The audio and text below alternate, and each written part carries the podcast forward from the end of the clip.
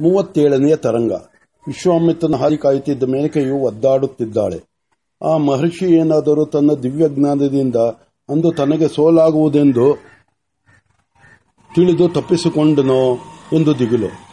ತನ್ನ ಜ್ಞಾನಬಲದಿಂದ ಇನ್ನೊಂದು ಜಾಮದೊಳಗೆ ಏನಾಗುವುದು ಎಂಬುದನ್ನು ನೋಡಲು ಅವಳಿಗೆ ಕುತೂಹಲ.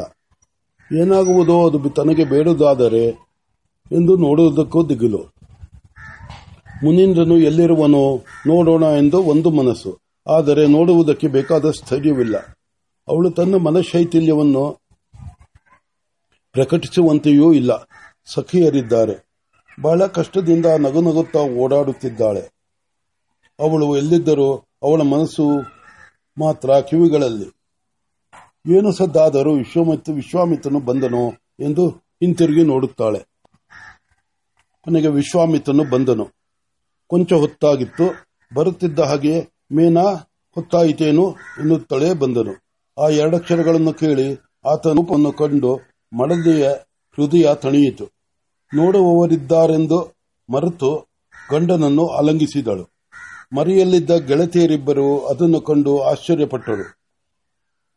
ಅವರ ಜನ್ಮದಲ್ಲಿ ಹೆಣ್ಣು ಅಷ್ಟು ಮೋಹವನ್ನು ಪಡೆಯುವಳೆಂಬುದನ್ನು ಪಡೆಯಬಲ್ಲಲೆಂಬುದನ್ನು ಅರಿತಿರಲಿಲ್ಲ. ರಂಭೆಗೆ ಆಶ್ಚರ್ಯವು ಬೆಳೆದು ಅಸೂಯೆಯಾಯಿತು.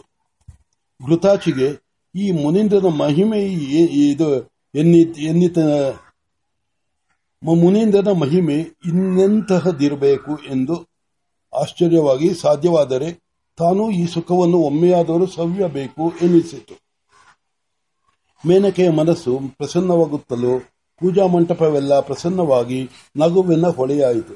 ಮುನೀಂದ್ರನು ವಿಶ್ವಾಸದಿಂದ ನೀಡಿದ ಗಾಢಾಲಿಂಗನದಿಂದ ತೃಪ್ತಳಾಗಿ ಆತನನ್ನು ಕರೆದೊಯ್ದು ಮಂಟಪದ ಮಧ್ಯದಲ್ಲಿ ಮಾಡಿದ್ದ ಮಂದಾಸನದ ಮೇಲೆ ಕೂಡಿಸಿದಳು. ನೋಡಿದವರಿಗೆ ಮೇನಕೆಯು ಆತನನ್ನು ಕೈ ಹಿಡಿದಿಲ್ಲ. ಕೈ ಹಿಡಿದಿರುವ ನೆವದಿಂದ ಎತ್ತಿಕೊಂಡು ಹೋಗಿ ಕುಡಿಸಿದಂತೆ ಕಾಣುತ್ತಿತ್ತು.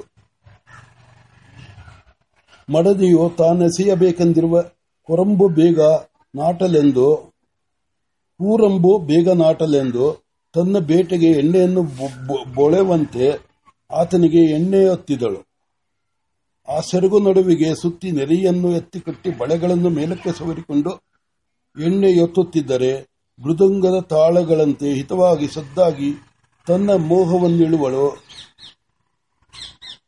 ತಲೆಗೆ ಮೆತ್ತುತ್ತಿರುವಂತೆ ತೋರುತ್ತದೆ ಅಂಗಾಂಗಗಳನ್ನು ಹಿಡಿದು ಹಿಡಿದು ಎಣ್ಣೆ ಹಚ್ಚಿ ನೀವುತ್ತಿದ್ದರೆ ತನ್ನ ಬಾಣವನ್ನು ಪ್ರಯೋಗಿಸಲು ಮರ್ಮಸ್ಥಾನ ಯಾವುದು ಎಂದು ಹುಡುಕುವಂತಿದೆ ಅಂತೂ ಎಣ್ಣೆ ಒತ್ತಿ ಆಯಿತು.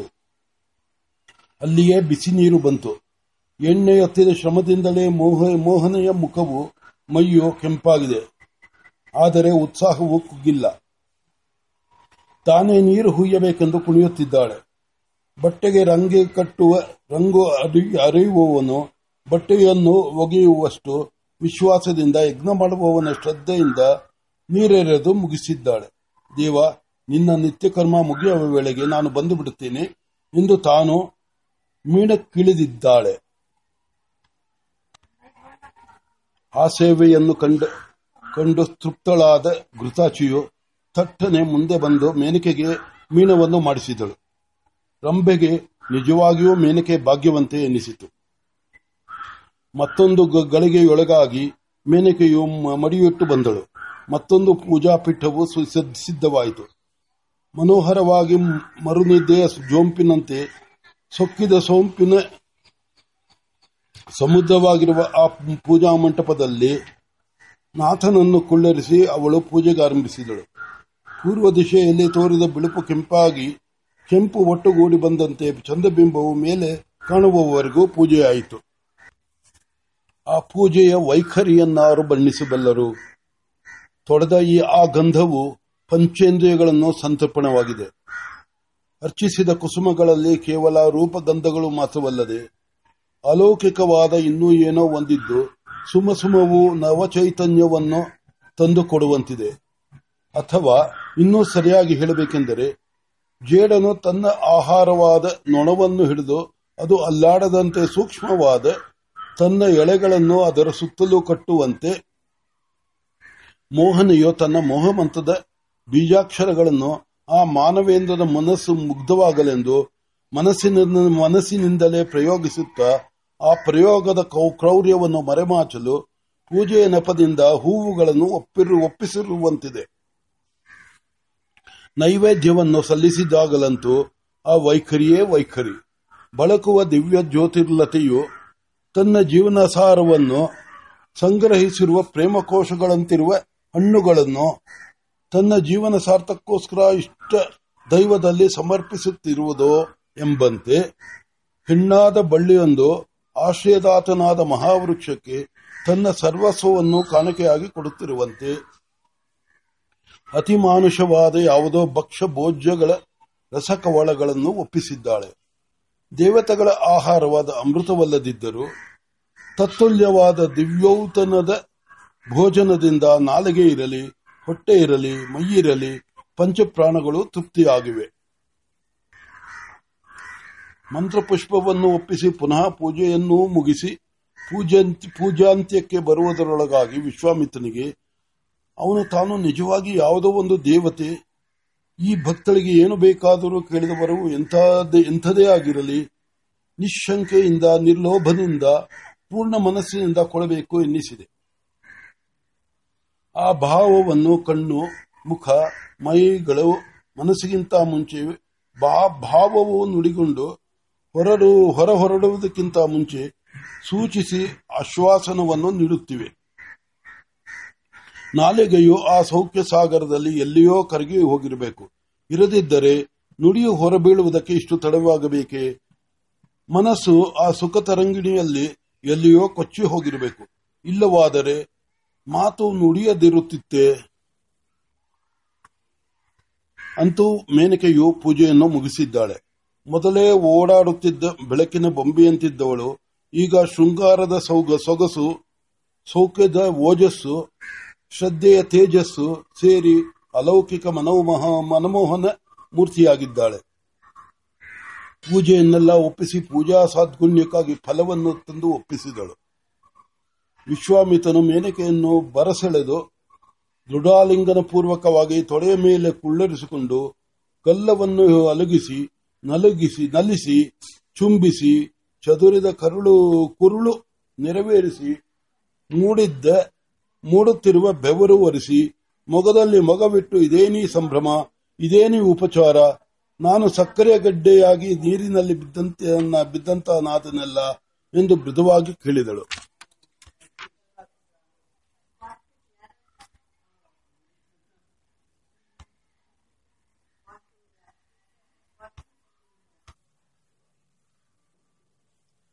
ಮೇನಕೆಯು ಮೌನವಾಗಿ ಆ ಉಪಚಾರಗಳನ್ನೆಲ್ಲ ಸ್ವೀಕರಿಸಿ, ಹೇಳಲೋ ಬೇಡವೋ ಎನ್ನು ಎಂದು ತೂಗುತ್ತಾ, ಇನ್ನೂ ಮೌನದಲ್ಲಿಯೇ ಇರುವಾಗ ಗಂಡು ತನಗೊಪ್ಪಿಸಿಕೊಂಡ ಹೆಣ್ಣಿಗೆ ತಾನೂ ತನ್ನನ್ನು ಒಪ್ಪಿಸಿಕೊಳ್ಳುತ್ತಾ, ಮೇನಾ, ಮೌನವೇಕೆ? ಈ ಉಪಚಾರದ ಗೋಪುರಕ್ಕೆ ಮಾತಿನ ಕಲಶವಿಡು, ಚಿತ್ರವು ಸ್ಪೂರ್ಣವಾಗಲಿ ಎಂದನು. ಮೇನಕೆಯು ಮೃದುವಾಗಿ ನಕ್ಕಳು. ಮೊದಲೇ ಗೊತ್ತು ಮಾಡಿಕೊಂಡಿದ್ದರೋ ಎಂಬಂತೆ ಎಲ್ಲೋ ಮರೆಯಲ್ಲಿದ್ದ ವೀಣೆಗಳು ಮೋಹನದಲ್ಲಿ ದೈವತ್ವವಿಂದ, ದೈವತ್ವ, ದೈವತ್ವದಿಂದ ಒಂದು ತಾನವನ್ನು ಆರೋಹಣದಲ್ಲಿ ಮೃದುವಾಗಿ ನುಡಿದು ಷಡ್ಜದಲ್ಲಿ ನಿಂತವು. ಅಲ್ಲಿದ್ದ ಕಿರು ಸೊಡರುಗಳೆಲ್ಲ ಒಬ್ಬರನ್ನೊಬ್ಬರು ನೋಡಿ ನಕ್ಕಂತೆ ಅಲ್ಲಾಡಿ, ಮೇನಕೆಯ ಚಳ, ಚಳು ತುಂಬುಗಳು ಎಂಬಂತೆ ಮೆರೆದವು. ಮೇನಕೆಯು, ದೇವಾ ಎಂದಳು. ಮುಂದೆ ಅವಳ ಬಾಯಿಂದ ಏನೂ ಹೊರಬೀಳಲಿಲ್ಲ. ಮುನಿಯ ತುಟಿಗಳೆರಡು ಒಂದೊಂದಕ್ಕೊಂದು ಭದ್ರವಾಗಿ ಸೇರಿಕೊಂಡು ವಿರಚಿಸಿದ್ದ ಮೌನ ಮುದ್ರೆಯನ್ನು ಒಡೆಯುವುದಕ್ಕೂ ಎಂಬಂತೆ ದರವನ್ನು ಸಸೀತ್ಕಾರವಾಗಿ ಚುಂಬಿಸಿ ಹೇಳು ಹೇಳು, ಏನು ಬೇಕಾದರೂ ಮಾಡೋಣ, ಹೇಳು, ಎಂದನು. ದಿವ್ಯಾಂಗನೆಯು ಮಾನವನನ್ನು, ಯತೀಂದ್ರನನ್ನು ಬಿರಿಯುತ್ತಿರುವ ಮುಗುಳಿನಿಂದ ಹೊರಸೂಸುತ್ತಿರುವ ಪರಮಳದ ತರಗ, ತರಂಗಗಳಂತೆ ಅರೆ ಅರೆಯಾಗಿ ನುಡಿಯುತ್ತಿರುವ ದೇವ ಮುದ್ದು ಮಾತುಗಳನ್ನು ತನ್ನ ಕಣ್ಣಿನ ನೋಟದಿಂದ ಪೂರ್ಣ ಮಾಡುತ್ತಾ, ದೇವ ನನಗೆ ಮೋಹ ಭಿಕ್ಷೆ ಬೇಕು ಎಂದಳು. ಸಾಮ್ರಾಜ್ಯನು ತಿರುಪಕ್ಕೆ ಹೋಗುವ ಹೋದಾಗ ಕಾಣುವ ನಾಚಿಕೆ ನರ ನರಗಳಲ್ಲಿಯೂ ತುಂಬಿತ್ತು. ಮುನಿಯು ಎಚ್ಚರವಾದನು. ಒಂದು ಗಳಿಗೆ ಅವಕ್ಕಾದನು. ರೆಪ್ಪೆ ಹೊಡೆಯುವಷ್ಟು ಕಾಲ ಸ್ಥಿರವಾದನು. ಮತ್ತೆ ಆ ಭಾವ ಕಿತ್ತಿಸಿದವನಂತೆ ಬೇಡವೆಂದು ಬಿಸಾಡಿದವನಂತೆ ತಾನಾಗಿಯೇ ಬೇಕೆಂದು ಗಂಟು ಸಡಿಲಿಸಿಕೊಂಡು ಮಹಾಪ್ರವಾಹದೊಳಕ್ಕೆ ನುಗ್ಗು ಧುಮುಕುವ ಉಪ್ಪಿನ ಮೂಟೆಯಂತೆ ಆ ಮೋಹಿನಿಗೆ ಒಲಿದು ವಶನಾದ ಮಹಾದೇವನಂತೆ ಒಲಿಯುತ್ತಾ, ಆಗಲಿ ದೇವಿ, ಇಂದಿನಿಂದ ಇನ್ನೊಂದು ಅಧ್ಯಾಯ. ಇಂದಿನಿಂದ ನಾನು ನಿನ್ನ ಸೇವಕ. ಬೇಕೆಂದು ಸೇವಿಸುವ ದಾಸ ಆಯಿತೇ, ಇನ್ನೇನಾಗಬೇಕು? ಎಂದನು. ಮೇನಕೆಯು ಸಂತೃಪ್ತಿಯ ಅತಿರೇಕದಿಂದ ಕಣ್ಣೆತ್ತಿ ಕಾಂತನನ್ನು ನೋಡಿದಳು.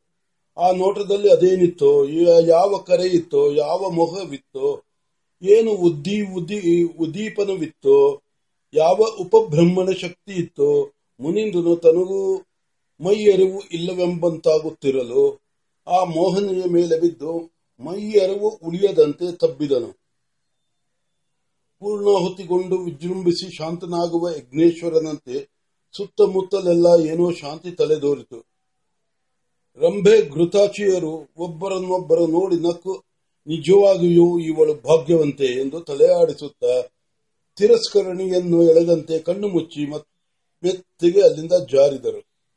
ಮರೆಯಲ್ಲಿದ್ದ ಗಂಧರ್ವರು ಶ್ರಾವ್ಯವಾಗಿ, ಮೃದುವಾಗಿ, ಮೋಹಕವಾದ ಗಾನವನ್ನು ವಾದ್ಯ ಸಮೇತವಾಗಿ ಬಾರಿಸಿದರು.